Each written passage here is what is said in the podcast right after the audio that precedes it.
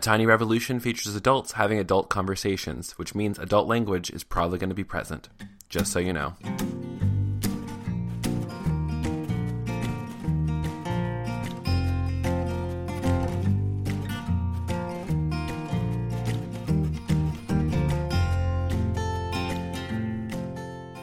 From the Bedlam Podcast Network, this is A Tiny Revolution, celebrating our everyday victories while telling the stories and having the conversations that actually matter. My name is Kevin Garcia, and I am so thankful that you're joining me again for another episode. Uh, this week, I'm talking with my friend Emmy Kegler. She is a pastor and reverend, and we're talking about everything from like Lutheranism to communion to community and everything in between. She's truly a stunning and wonderful individual. But before I get to that, I just wanted to say thank you for sticking with me through all this stuff. Uh, it's it's been uh, a rough couple of weeks for me. Um, if you've been following my stuff on social media and on uh, my blog, and even here on a Tiny Revolution, you know that I've been struggling with my depression and anxiety. Um, I started seeing a therapist recently, and that has helped me immensely with being able to recognize uh, certain thought patterns that have been really getting in the way. Um, I've had some really, really amazing people come into my life recently who have just reminded me of my self worth and um, including my friend RV Mendoza. I'm actually recording this in RV's apartment. Um, if you don't know RV Mendoza, he is a disco pop artist based out of Detroit, as well as a um, graduate of the Reformation Project leadership cohort. He is literally probably the most fierce individual I've ever met in my life. Not only style wise, but just as an artist and creative. And I'm actually going to be making him sit down and uh, do an interview with me later so that I can just pick his brain about all the things. So, anyways, um, I'm so stoked for this thing. Um, we're about to kick things up to 100 on the creativity level. Um, I've got a YouTube channel that I am actually plotting and planning to launch hopefully by the middle of May, as well as some ideas for t shirts that I'm plotting and creating with a lot of plotting going on um, with my friend Donnie. So, you guys can expect a lot coming out of uh, my work soon. Um, and having said that, um, I do love this work, and as you know, um, I uh, the reason I'm able to do this work is because I have amazing supporters like you on Patreon. And what Patreon is is this really great uh, way for you to connect with me and give to this this work financially. So whether it's like five dollars a month, ten dollars a month, or even just a couple bucks a month, that makes a difference and helps me um, be able to pour into creating work like this, so that uh, you don't have to go around searching the internet for it. Um, I, I am a firm believer that if we're consuming something, we should certainly be compensating someone for it. Um, because I, again, this costs me money. Like I have hosting fees, I have a whole network of uh, of other podcasts that I'm now responsible for, which I'll talk about later. Um, so yeah, if this work is doing some good for you, I would really encourage you to go over to patreon.com slash the Kevin Garcia to learn more about how you can become a patron too. Um, things coming up. I don't have any big travel plans. Oh, I do actually. I'm going to be at the Wild Goose Festival this summer. I've got a workshop going on and possibly working with worship, but the workshop is definitely confirmed. So be sure to get your tickets for the Wild Goose Festival and come hang out with us in the crazy hippie forest of Hot Springs, North Carolina. It's honestly going to be an incredible time. Last, my experience out there last time was such a powerful experience for me and really confirmed my calling in this creative work that I'm doing. So I think you are going to have a good time too. Okay, let's go ahead and jump into the conversation today. I'm talking with my, my girl, my boo, the Reverend Emmy Kegler. A little bit about her. Uh, Emmy R. Kegler has a master's in divinity from the Luther Seminary in St. Paul, Minnesota. She was raised in the Episcopal, uh, the Episcopal Church and spent some time floating through evangelical and non denominational traditions before finding her home in the Evangelical Lutheran Church of America. She's currently serving as the pastor of a Lutheran church in Minneapolis. Uh, she's got some background in web design and is an incredible writer. Uh, she also gave the message during the liturgical service on uh, in January for the Gay Christian Network conference, and she nailed it. Which we're going to touch on, like how moved I was by it, and how she's also slowly trying to convert me to becoming a Lutheran. And I don't want to admit it, but it might be working. Who can say? We're going to find out. Um, anyways, in our conversation, we're talking about that. We're talking about uh, just her life and just it's so inspirational. Beyond all this, you know, fluffy stuff I'm, I'm giving you, she enjoys biking, board games, books, beer, and babysitting her girlfriend's dog, which her girlfriend is now actually her fiance, so that's cute. Anyways, this is my conversation with the Reverend Emmy Kegler. My words may seem mighty hollow, but don't doubt that I can is for a woman.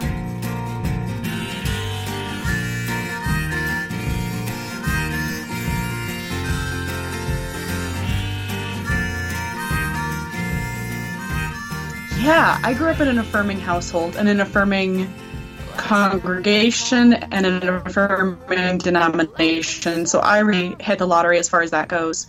Uh, my mom had a close friend who had been in a lesbian partnership for I think probably 15 or 20 years by the time I was born, and so I grew up with.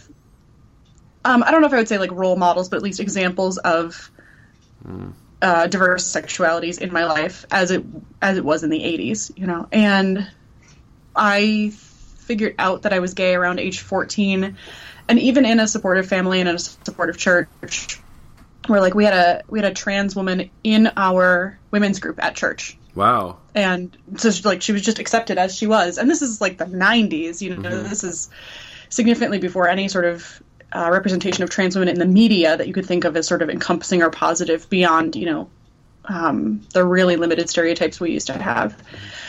And even in that really supportive environment, I stayed in the closet for two years thinking about is this, you know, do I really, am I really sure I can do this?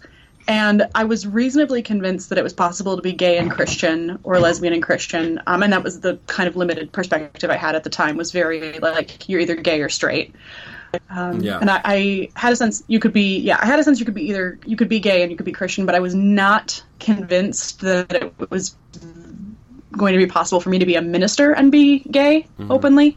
And I was beginning to discern a call to ministry around age 15. And so that really intersected with that coming out process as far as like, am I willing to try to reunite these multiple identities? Interesting. So I because I think uh, I mean growing up in the evangelical environment, it was absolutely impossible for me. And so for me, like I knew from like you know I had like a, an encounter with the Holy Ghost at age nine. Um, like like I was actually I was just so I'm working on like my personal autobiographical statement for seminary. And it's like, okay, tell us about your life. Tell us about all the significant things that happened. Tell us about your call to ministry. Tell us why this particular school, and do it in four pages double spaced. I'm just like, that's it. Oh, wow. I'm like, because I can wax poetic all day. I'll give you a dissertation before I get there if you like. But you want me to say it in four pages? So I've gone through and just like, what do I what do I need to say? What are like the main points? What can I cut down? So right now I'm editing through a ten pager that I wrote and knocking down to what I get, and also trying to like encompass like, because like I'm not uh I'm not part of like a denomination, like Right. really um because like even though like i would say like a lot of like my expressions of faith like fall in line with like evangelical pentecostal expressions of faith i'm still f- super ecumenical and like you know i i can walk into a mass and feel just as at home as i am in a in a you know very uh, expressive worship environment and at the same time like i also recognize that i don't know like the more I get to know God, the more I realize I don't know anything. And so it's one of those things like how do I communicate that like I know that I'm supposed to be a pastor and a teacher, but I also understand that I don't know anything and I never will. I never could. And so it's like I don't know if that's like a good or bad thing to recognize early on or or what. But whoop there it is. Indeed. Are you, wait, are you saying that the mass is not expressive, Evan? Oh no no no no no! Sorry, mass is so mass is totally expressive, just like um, in a more controlled way. You know. No, I know what you mean. Yeah, yeah, yeah. Um. So y- other things that you do, um, Reverend Emmy Kegler, you Oh. uh, did you like that? He was like, I don't want that. You're in my I'm still not used to it. well, you're in my phone as Reverend Emmy Kegler. All of my friends. Oh my goodness. Yeah, all of my friends That's who wear the collar have have Reverend in their phone. Mm. Just want to pay Uh, honor where honor is due. Right. I mean, I worked. I worked for it. Uh, the coffee shop where I go, where that one of my congregants owns, uh, whenever he's working, which is often because he, um, like me, has trouble delegating. He calls me the Right Reverend Left Leaning, which I think is delightful. That's beautiful. Is that is that Yeah, for your great. political stance, or is that just because of just like you are constantly just Yeah, it's it's because I walk with a little bit of a hobble. No, it's it's for my political stances. Um. So in addition to um, because you graduated a couple years ago, right? Yeah, I graduated in 2014. Mm-hmm. Okay. And got this job uh, just last year, two years off from ministry or from seminary. Okay. And so you've been doing, you've been leading this congregation. Has it been a positive experience for you? Oh yeah, I feel incredibly lucky to be in the congregation that I'm in. Um, they are just incredibly servant-hearted people. It's really grounded in the neighborhood. Most of our congregants are within like a mile or two, which is um, quite impressive actually. And you're for, you're uh, Lutheran, right? Right, Lutheran. Uh, and so in a in a city like Minneapolis, where and in northeast Minneapolis, where we are, where there is a church on every corner, um, also microbreweries, but uh, Praise church God. every corner. Praise God. and sometimes, good, sometimes like, uh, like we like we'll just repurpose the old cathedrals into breweries, like they did in Pittsburgh, exactly. apparently. as you and I noticed. Uh, no, it's it's a good Lutheran town. You know, lots of churches, lots of bars, um, and That's probably the one thing I will say is like the most attractive. Not that's not true. Not the most attractive thing to me about Lutheranism is how much you guys like to drink beer. Amen. That's not true. Like Lutheranism, is We do. always- it's been attractive to me for just a multitude of reasons, and um, if I think if I were ever to to join a mainline, it'd probably be within the Lutheran tradition, just because every single Lutheran pastor I pastor, you guys are pastors, not priests, right? correct, we're pastors. Yeah. Okay. Every single Lutheran pastor I know, I'm just like, dang, you guys, you get it. what was something? Um, do you know who Nicole Garcia is? Yeah. So Nicole and I, like, I love getting together with her and just like cutting up with her because she said, she said the problem with Lutheran theology is it's wasted on Lutherans. I'm just like, whoa, that's interesting. She's like, you would get it. She's like, you should come, Yeah. like one of us. No, that's that's really true. We have some really beautiful, like inherently postmodern concepts hidden in 16th century theology. Um, and, and there there are a lot of ways in which Luther was significantly ahead of his time, and there are a lot of ways in which Luther was significantly bound by his time. And um, for this church to move forward, we really need to confess those more, uh, just more often. But there are some beautiful understandings about you know what the Christian life, how the Christian life is centered and ordered, and um, beautifully in, inherent paradoxes in our theology that are are celebrated rather than fought with. And um, yeah, it's. I mean, I didn't grow up Lutheran. This is this is my adopted home, and it really is the place that has been like water in the wilderness for me. Wow. Mm-hmm. Hmm. Don't call me now, right, Lord. I don't. I don't know if I can do. it. You do have to put up with a lot of institutional, um, both uh, bureau- bureaucratic and worship style institutional commitments in the Lutheran Church, and that can be really cramping for some people. And I see that a lot in in a lot of our seminarians and a lot of people who are my age, where just we get completely cramped by the institutional needs, and um, the most successful folks are either the ones who are just so strikingly brilliant that they fight with the institution and the institution goes, yeah, you're right. Um, you can do, please, please fight with us because you're clearly right. Or they know how to sort of navigate the institutional things and still find the pockets where they can do really innovative and, and transformative things.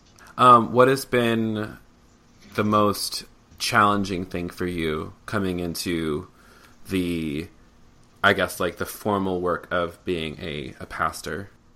Uh, I'm discovering that I don't have a linear mind, and so creating sort of systematic ways to go through, like creating agenda for committee meetings or um, just tackling a product a, a problem in a linear way, can be really um, difficult for me. And I think anybody who was at my workshop at GCN knows that because I, you know, create all of these slides and I skip 20 of them and then spend five minutes on one of them because I'm, you know, on the fly reorganizing my thoughts.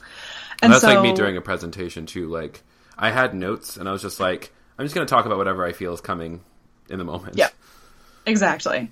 Yeah. So I think that that need to be, um, and it's not, it's not that I'm disorganized or that I'm not a systematic thinker because I can do, I can do both of those. But presenting things sort of like in a step one, step two, step three, step four has sometimes been difficult for me. I find that I like skip steps, that I've done them mentally but haven't made them clear, and so that's been more of a challenge now that I'm leading people in designing programs.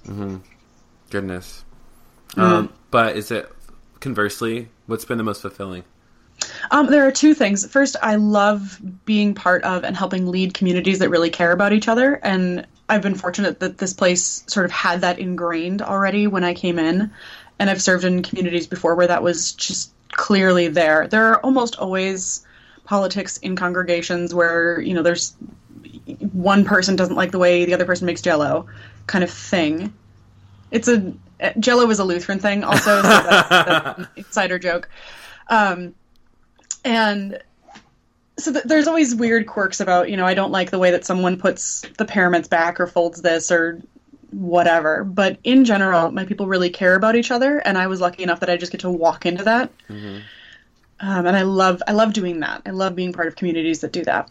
And I think the second thing is um, I'm really starting to see um, how much I've learned and grown even in the past few years of of doing ministry in any sort of um, organized fashion and getting to see how past experiences have formed me and made me more open and made me more flexible so that I can be more present to what the actual needs are rather than what I think the needs are. Mm-hmm. Um, so one example would be uh, having grown up, you know, Episcopal and then um, being in congregations that were more systematic about the way they did worship. Mm-hmm. Um, it was very liturgical. It was very well planned, right? Right. And then I spent um, probably four years before this call in two different congregations that were a lot more free flowing, especially as far as children's participation in worship. Right. And now I get here and I have this amazing 11 year old who mm. gets the chance to read the prayers of the people one day, which are normally like very structured. You know, the pastor writes them or they come sort of handed down from church wide. Like, this is what we're praying for this week. Here's where you insert the prayers for people who are sick, for people who passed away, other concerns like that. And they're very, very, um, they're written probably usually at a grade level of like 11 or 12, which I hadn't really noticed until this kid wanted to read prayers. And I realized it was much better for her to write them herself. Mm-hmm. Um, and so she started writing them herself. And they're, you know, they're straightforward. They're not florid and Shakespearean in the way that is often sort of suggested by the what's called the hymnal rubric. Like these are how we suggest you form the prayers, and um, hers hers are so much more straightforward and they're so much more honest and they're so much more beautiful. Um, and I think four or five years ago, I would have really hesitated to just hand them over to a kid and say, "Sure, here's the prayer concerns. Like, make sure you read everybody's first name, and then you're good to go." And now, you know, because I've been formed by these other communities that were willing to be a little more open and, and flexible with their worship, now I'm able to do that and pass that gift on to this 11 year old who's got this huge passion for prayer. She's just delightful. Oh, little baby. Yeah. yeah. She's she's just the greatest. I have the greatest kids here. It's mm. awesome.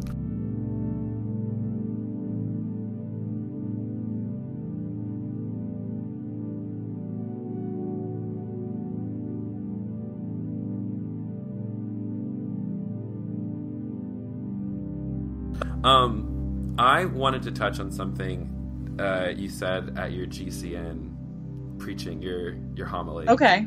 Okay. Because I oh, cried. No. I cried during the whole thing. Oh. Because it was so good, y'all. Go back and watch it. It's session number four, and just skip to em- Emmy's part. I mean, the hymns were okay. Um, I mean, the hymns were great. Hymns are always great, but yeah. um, Emmy's sermon, you guys, was so good. It was uh, just like, the the scripture if i remember the timing correctly the scripture starts at like 18 minutes in and then the sermon starts at 30 minutes in so mm. you fast go. forward um what was it um the thing god is not so grand that god cannot be found in something as simple as bread and wine mm, mm-hmm mm-hmm dang like you could literally have walked up there, said that, and walked off stage, and I would have been like slain.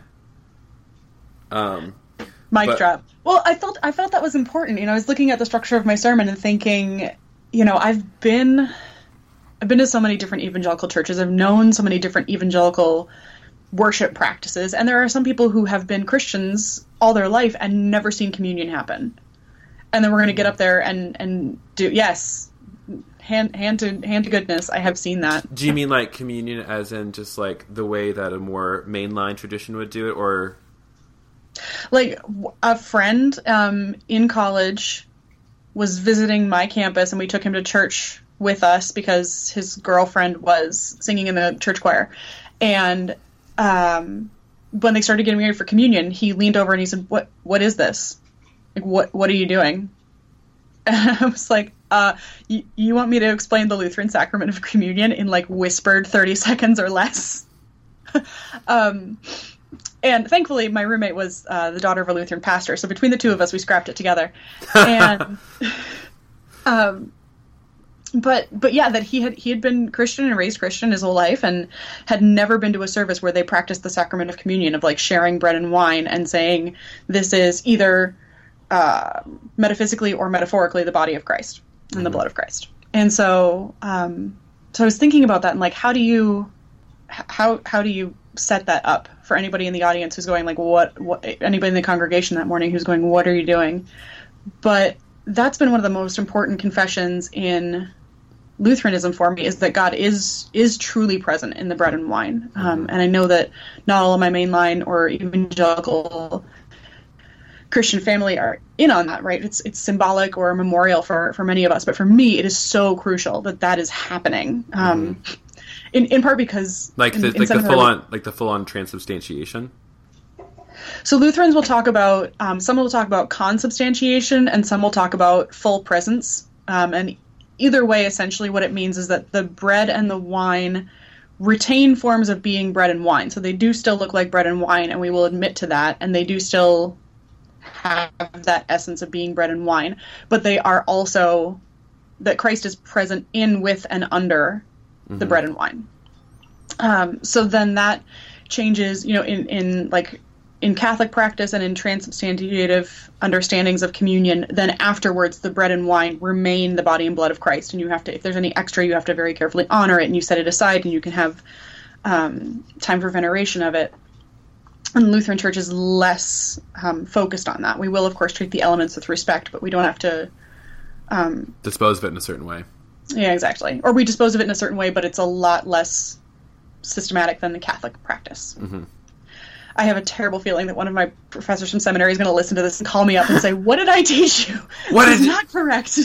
But um, go, going back to yeah, what you but, said, it, the importance of it, Christ being present yeah the importance that christ that christ really truly is present um, that you know first that christ is promised to be present and then we can trust in that promise and second the the assurance that christ is present in our worship mm. and um, i've heard other preachers say, you know, when you have a terrible sermon, when you get up there and you just know it's bad, like you just could not get it together, at least communion will save you. Like there is a sacrament that is more, there's something happening in worship that's more important than your sermon, and that is that we have this promise of Christ's full presence with us. Mm. Mm-hmm. Mm-hmm.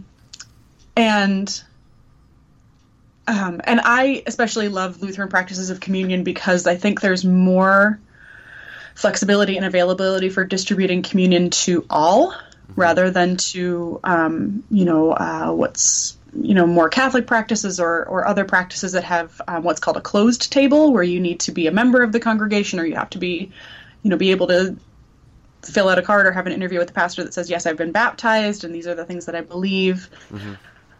Um, Luther talked about like it's not about the worthiness of the priest who is offering. Luther always talked about priests.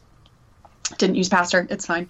Um, mm-hmm. It's not about the the worthiness of the priest who is doing the consecrating. It's not about the worthiness of the person who's receiving, um, but about the presence of Christ. That Christ is the one who's doing all the work. Right.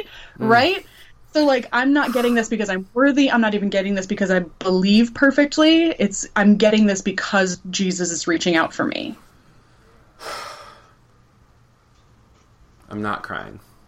Right? Right? This is this is how Lutheranism sucks you in. It's happening right now. It's happening. It's happening. My eyes have emotions and they're coming out of my eyes. When I started coming out at 16, I also talked a little bit to my priest because I was raised Episcopal. Um, talked to my priest about the fact that I felt called to ministry. Didn't tell him about my sexuality. Um, I was kind of just like, all right, I'm gonna I'm gonna come out at school and come out to my youth group, but not come out to my priest. Which I'm sure he probably found out. You know, it wasn't, it wasn't a large congregation. um, you know, I'm sure the I'm sure the youth minister was like just keeping him in the loop because that's I don't know, maybe not. She could have been respecting my privacy, but I could see someone sharing that like in confidence, like, hey, you as the pastoral leader of this congregation should know. But anyway, uh, I decided after kind of experimenting with um, Assembly of God worship and, and belonging to a congregation, which was a very interesting year and a half in my life, I decided, like, okay, I can be Christian, I can be gay. Like, I believe those things that my Episcopal congregation has handed down to me, but it's going to be too difficult to be a pastor or a priest.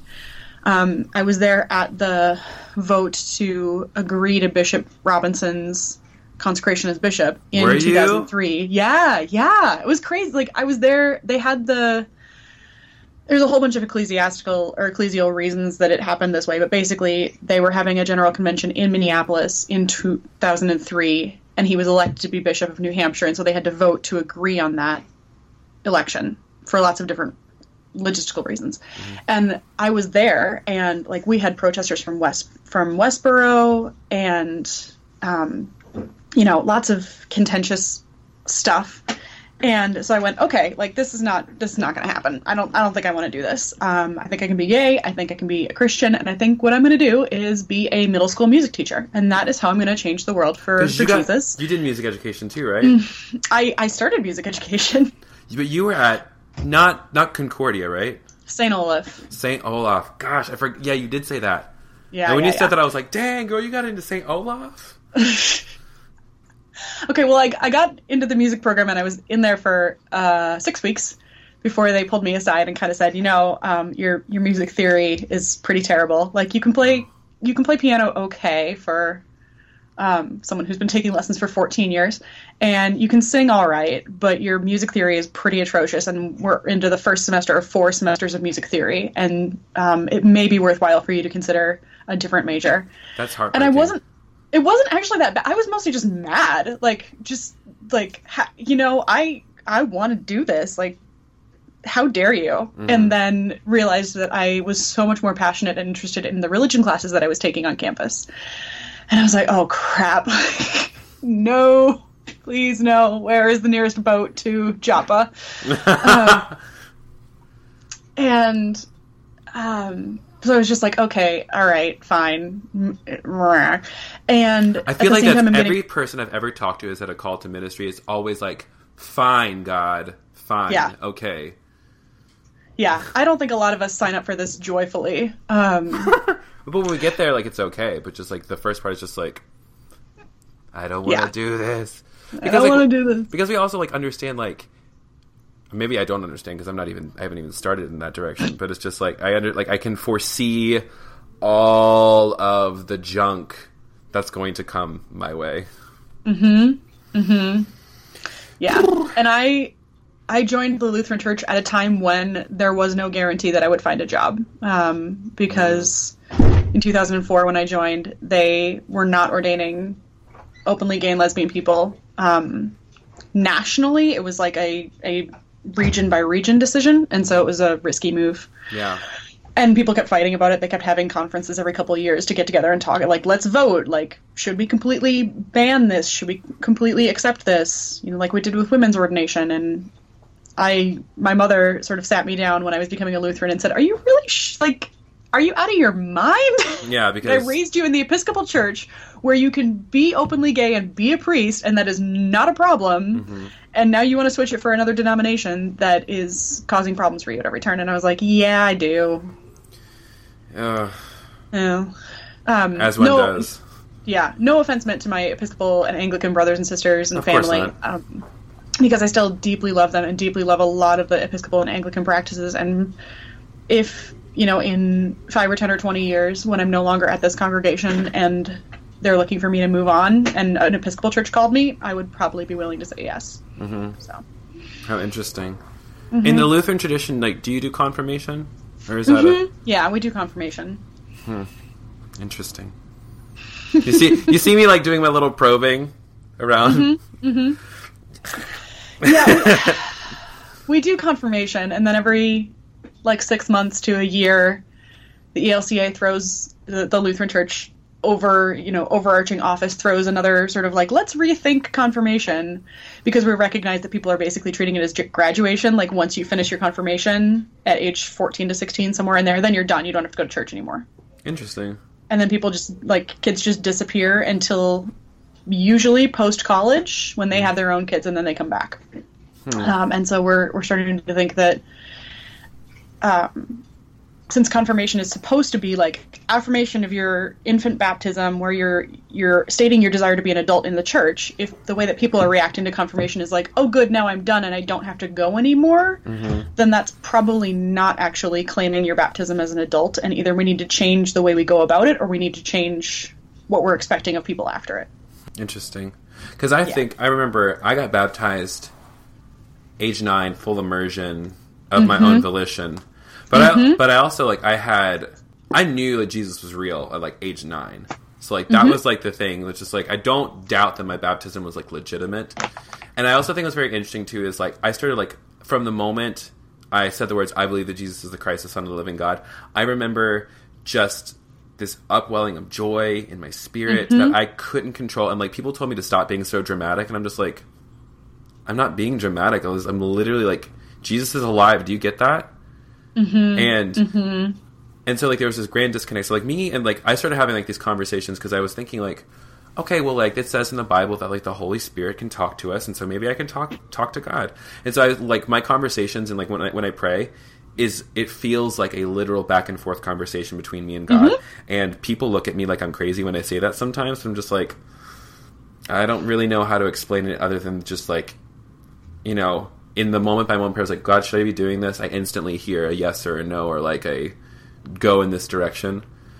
Um, which is honestly like why I am applying for uh, Candler School of Theology last minute because nice. um, because it was like go do this. It was like uh, okay, but it's it's one of those things where um, I think at least like in evangelicalism, just like it's it's so wrapped up unless in and this is like you know me critiquing my people and also just like the way we do it but like i feel like confirmation is such a very interesting thing too for me especially coming in as like a, from the evangelical side because you know we don't have that it's just like you're raised you're baptized you're just kind of expected to do the christian thing which which ultimately in evangelicalism looks like getting married and having babies and yeah. then continuing to raise them in the same tradition as you and never questioning anything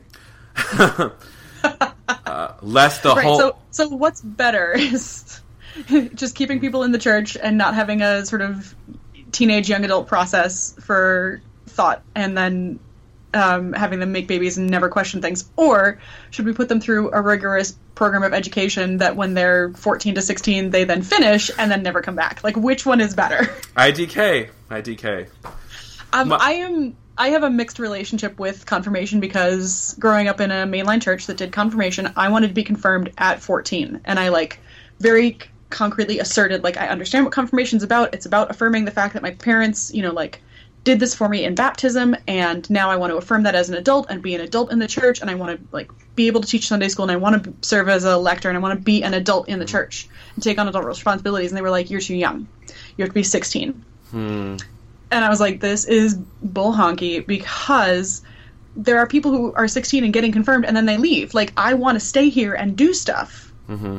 If I have that passion, like, why would you not confirm me? Why would you not aff- affirm that? Mm-hmm. And um, so I, I did confirmation.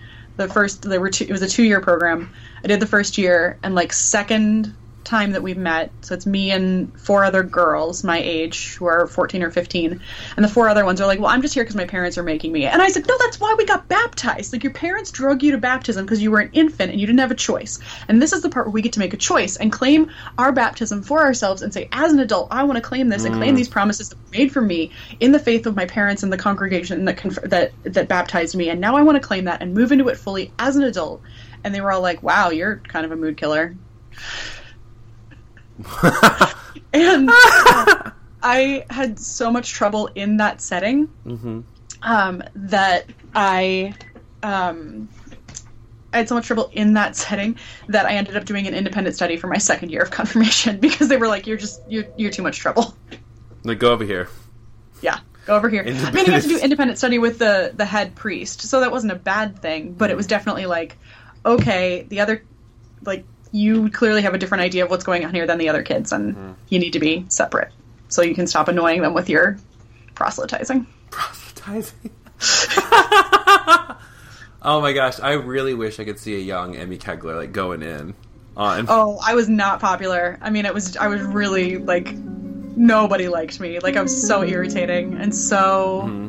I mean, I've had a religious streak since I was a kid, and I say hmm. religious very specifically, like not spiritual, but like I love the committed like religiosity and liturgical parts and like practices of lectionary and things like that. Like the organized religion thing, I am on board. Mm-hmm. Except for the parts where it's mar, you know, it creates marginalization and oppression, in which case I am not on board. Yeah. Um, but like, Yeah. but so just like that does not make you very popular as a teenager. Like nobody really likes a teenager who loves rules. No. it's just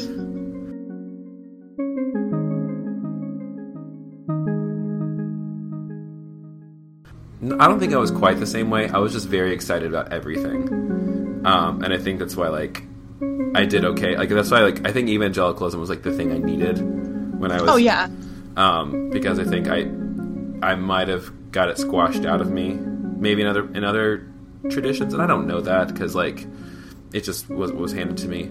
Um, but I'm, I'm the same way. Like I think people are just like you know I'm spiritual but not religious. I'm just like well I'm religious and spiritual, so what's good? Um, I mean, I think that's like I'm. If I think I, if I were left to my own devices, I would just be like I need the commitment of a religious congregation and an organized religion to keep me sort of honest to myself. I think if I were just if I personally were off doing my own thing, I would be just an absolute wretched person. oh yeah, being of a person. And I, I respect the fact that like not everyone's like that. There are people who are able to do the spiritual thing on their own or the religious thing on their own, and I think that's amazing. And I'm kind of jealous because I need people to hold me accountable, or I'm mm-hmm. just a wreck. Yeah. And I think that's also just like part of the beauty of having a, a church family and like committing yourself to have roots because I think there's a lot of people. I mean, I, let me just speak for myself. I know that for myself, I cannot and refuse to see my own blind spots. I refuse to see like my gross stuff. I refuse to see like, and now that like I'm I, I'm part of a community, um, like my own my community is actually not my church. Like I actually have like a group that meets in my house on Tuesday nights, and we have like a one drink minimum. Um, and if we ever get like a recovering alcoholic in our group, I think that will change that rule, obviously. But um, just for us, we have a one drink minimum when you come through the door. Um, and we just sit and we talk and like we air our grievances and we give each other feedback. And if I don't have people to look at me and say, "Hey, Kevin, like you're you're being an asshole to people," you need to be less of an asshole if you can. Yeah, It's it's real and it's raw. And like if I don't know how people function out, I don't know how the rest of the world functions outside of that. I mean, I don't even know how I'm functioning in a regular world. Um, I do want to talk about you run a website slash blog space called Queer Grace, correct? I do. When did when did that start and why did that start? Uh, that started, oh wow, almost two years ago on my 30th birthday, where um, I was trying to figure out what to do for my 30th birthday because sometimes I have like a big birthday blowout and blah, blah, blah. I grew up in a family where birthdays are important. So I was like, what do I want to do? And I wasn't working um, in a church at the time. I was waiting for. Um, waiting for a congregation to hire me. I'd been waiting for about a year. I was kind of starting to bite my nails and get a little anxious. And I said to my girlfriend at the time, Michelle, like, I just, I feel like what we need is like, there's so many really good websites and so many people producing this really good content around what it means to be LGBTQ and Christian, but they're all over. And when you try to find something, you Google it and you like try to Google like gay Christians and Leviticus, and you get this horrible mix of things, right? Where like, some of it might be stuff from GCN or from you or from anybody else who's like explaining how you can read Leviticus and still believe that it's okay to be gay. But at the same time, you're getting like two thirds to three quarters results that say, you know, Leviticus clearly says that homo- all homosexuals should be put to death. Mm-hmm. And so it's, it's just not safe to be like, it's not emotionally or mentally or spiritually safe to just be Googling. And So, like, wouldn't there should be like one place where you just bring everything together so someone can search through like here's 20 different websites and here's what they all say about Leviticus and you can read all these different perspectives on them, but know that you're going to be safe and affirmed. And she was like, what, "Is is there something like that?" And I was like, "No." She said, "Can you make something? Like you know how to build websites, you know how to write stuff, you have a whole bunch of connections." And I said, "Oh, I should not have voiced this project out loud because now you're going to make me do it." yeah. And so I fundraised a little for it, and I had um, so people just kind of joined up on a like a GoFundMe to help me launch that, and um, and I had amazing, just amazing supportive response from friends and family who wanted to do that, and um, have continued working on it. It's not done. I don't suppose it'll ever be done, but it you know I keep working on it every every week, and um, yeah, just trying to figure out how can you really write like comprehensive summaries of all of the you know hundreds of different questions about what it means to be lgbtq and christian mm-hmm. and in a way that like correctly encapsulates the experience of of lgbtq folk but also like a grandmother could read at her bible study right. So like i'm trying to find that like that and that's always my my mental imagery is that like you got a grandmother who's gotten a call that like her nephew is pansexual her her grandson is pansexual and she's like what does that mean? Um so that's always what i'm working on and um, i love it and i've had really great guest writers and, and people come in to do stuff because i think it's important that when i'm tackling a subject like being trans or being bisexual or being Catholic or um, Mormon or anything else, um, that it's better to bring in a voice of somebody who's actually in that category than for me to speak for them. Um, which does periodically hinder my ability to find writers because sometimes it's just not possible to find somebody who's available to write. And also, And I keep- in, in the same space of being like, you know, I'm a person in this situation, slash, I'm a grandmother. Right. Yep. Exactly. Like, how can you kind of like? It can't be that theological. It can't be that like emotionally demanding. Like, it really ends with like a punch of like, if you don't believe this, you're a bad person, and you're condemning your grandson to just feel awful. I'm like, ooh, oh, okay, yes, but we need to back it off just like another inch. Um, Yeah, that's that's So- always like the. I've not been good at this lately with my writing. Is Mm-hmm. I feel like maybe like I've just I've allowed myself to be really angry for a Mm-hmm. while and just like and I'm okay with the fact that I'm angry and I'm okay with the fact that like I can I feel healthy enough to finally express all these things. Um, but now I'm, I'm also trying like w- like I'm writing my book right now and Mm-hmm.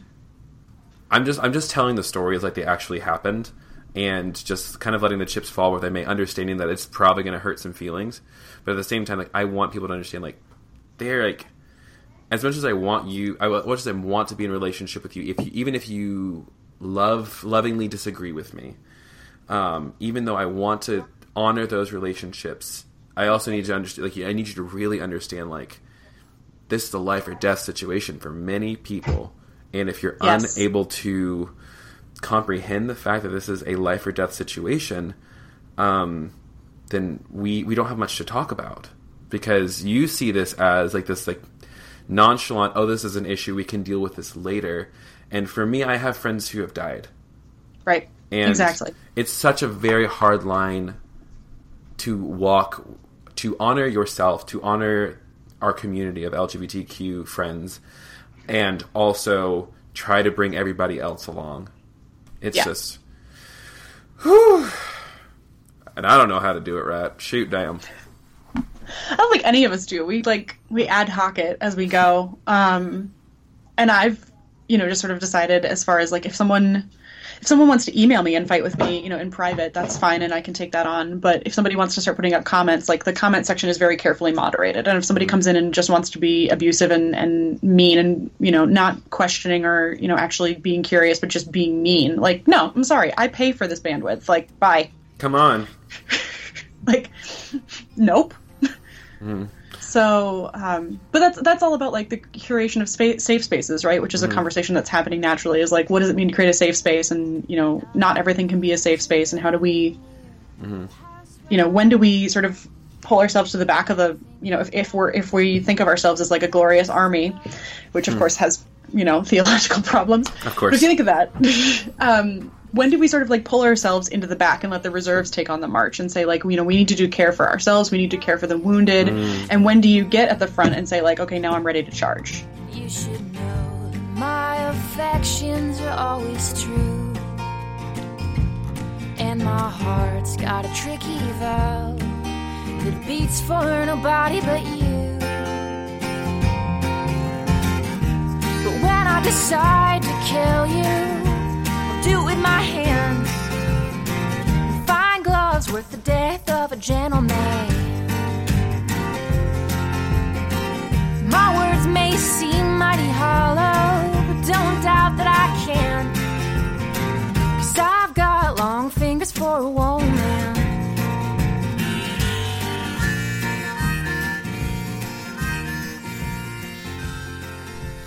That was my conversation with the Reverend Emmy Kegler. You can find Emmy on Twitter at Emmy Kegler. Um, that's E M M Y K E G L E R. Uh, you can find her on Facebook probably, and you can also find her website, which is an encyclopedia for queer Christians and people trying to figure this whole stuff out, at queergrace.com. Uh, before you go, and as you know, I am a part of the Bedlam Podcast Network. We are a group of individuals sounding off on things that matters, everything from movies to talking about uh, sex to talking about faith and everything in between. Um, and fun fact, I uh, I am kind of taking that role and responsibility on as running that whole business. Um, so that's just something exciting for me. I'm excited to continue that work. So if you are a aspiring podcaster, someone who wants to get your story out there, um, or you're interested in advertising with us, or getting in touch with what we're doing, you can totally check us out at bedlampodcast.com. Again, thank you to all my Patreon supporters who are helping make all this work possible. I'm so very thankful for what you're doing. Things that you can expect coming up. Um, the blog is going to be up at least once a week. Podcasts are going to be back up once a week. And I'm also plotting out uh, a YouTube channel, which I've talked about before. Um, but it just feels like uh, it feels right now, um, and it didn't feel right then for for whatever reason it is. So I'm excited about stepping into those things and creating more cool, safe spaces for uh, for people. So thank you so much for praying for me. Thank you so much for being a part of my story. And uh, yeah, this has been another episode of A Tiny Revolution. My name is Kevin Garcia, and I will see you next week. Bye.